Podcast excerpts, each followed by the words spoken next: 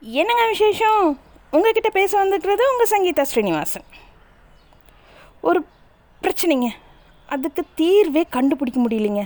அப்போது ரொம்ப எளிமையாக ஒரு தீர்வு கிடைச்சா எப்படி இருக்குங்க? எவ்வளோ சந்தோஷப்படுவோங்க. அப்படித்தாங்க.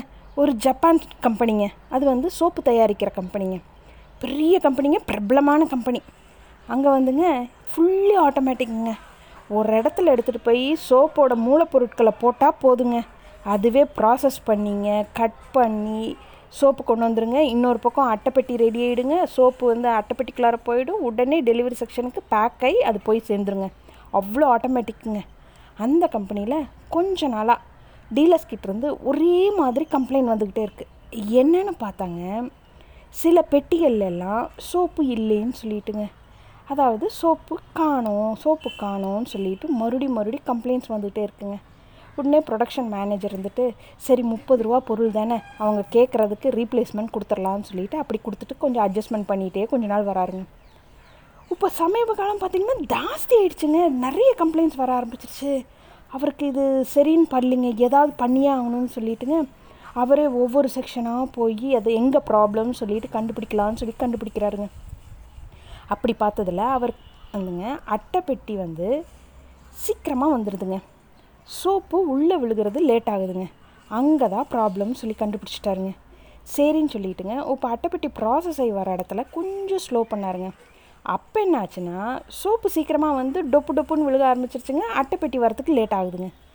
என்ன பண்ணுறதுனாவே தெரில சரி இன்ஜினியர்ஸ்க்கு ஃபோன் பண்ணிடலாம் அவங்களே வந்து பார்க்கட்டும்னு சொல்லிட்டுங்க அவங்களே வர சொல்கிறாங்க அவங்களும் பார்க்குறாங்க.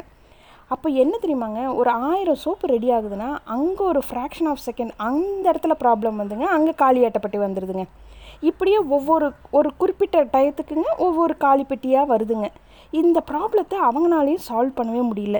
என்ன பண்ணுறதுன்னாவே தெரியலிங்க. என்னென்னமோ பண்ணுறாங்க இதை ஸ்பீட் பண்ணி அதை ஸ்லோ பண்ணுறாங்க அதை ஸ்லோ பண்ணி இதை ஸ்பீட் பண்ணுறாங்க என்னென்னமோ பண்ணி பார்க்குறாங்க. ஆனால் அதுக்கு ஒரு தீர்வே கண்டுபிடிக்க முடியல.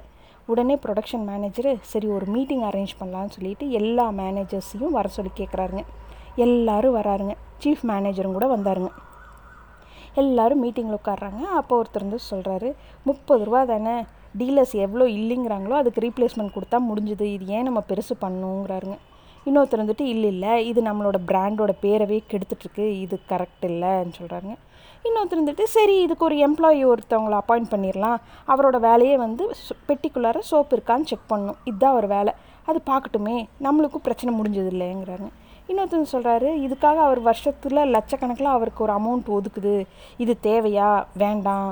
சொல்லிட்டு சொல்கிறாங்க இன்னொருத்தர் வந்துட்டு சரி அப்போ ஒன் டைம் இன்ஸ் இன்வெஸ்ட்மெண்ட்டாக இந்த லட்சம் ரூபாயில் ஒரு ரோபோ ஒன்று வாங்கி அங்கே வச்சிடலாம் அது செக் பண்ணிவிடுமில்ல ஒவ்வொரு பெட்டியில் இருக்கா இல்லையான்னு அது செக் பண்ணிவிடுமில்லன்னு முப்பது ரூபாக்குள்ள முடிய வேண்டிய விஷயத்துக்கு போய் எதுக்கு லட்சக்கணக்கில் செலவு பண்ணணும்னு சொல்லிட்டு இன்னொருத்தர் சொன்னேன் சரி அப்போ ஒரு வெயிட் பார்க்குற மிஷின் ஒன்று வச்சுக்கிட்டா ஒவ்வொரு அட்டைப்பெட்டியும் வரும்போது அது வெயிட் பார்க்கும்ல அப்போது இல்லை இல்லை இது வந்து நூறு கிராம் ஐம்பது கிராம் சோப்பு. அப்போ நம்ம ஒவ்வொரு தடவையும் அது சின்ன சின்ன ப்ராப்ளத்துக்கு சொல்லும்போது நம்ம ஒவ்வொரு தடவையும் செக் பண்ணணும். அது எக்ஸ்ட்ரா பேர்டனாக அமைஞ்சிரும். இது சரி வராதுங்கிறேன் இப்படி பார்த்திங்கன்னா ஒருத்தர் ஒரு சல்யூஷன் கொடுக்குறாங்க இன்னொருத்தர் இல்லை இது தப்புங்கிறாங்க. இப்படியே பார்த்திங்கன்னா ஒரு மணி நேரம் ஓடி போச்சுங்க.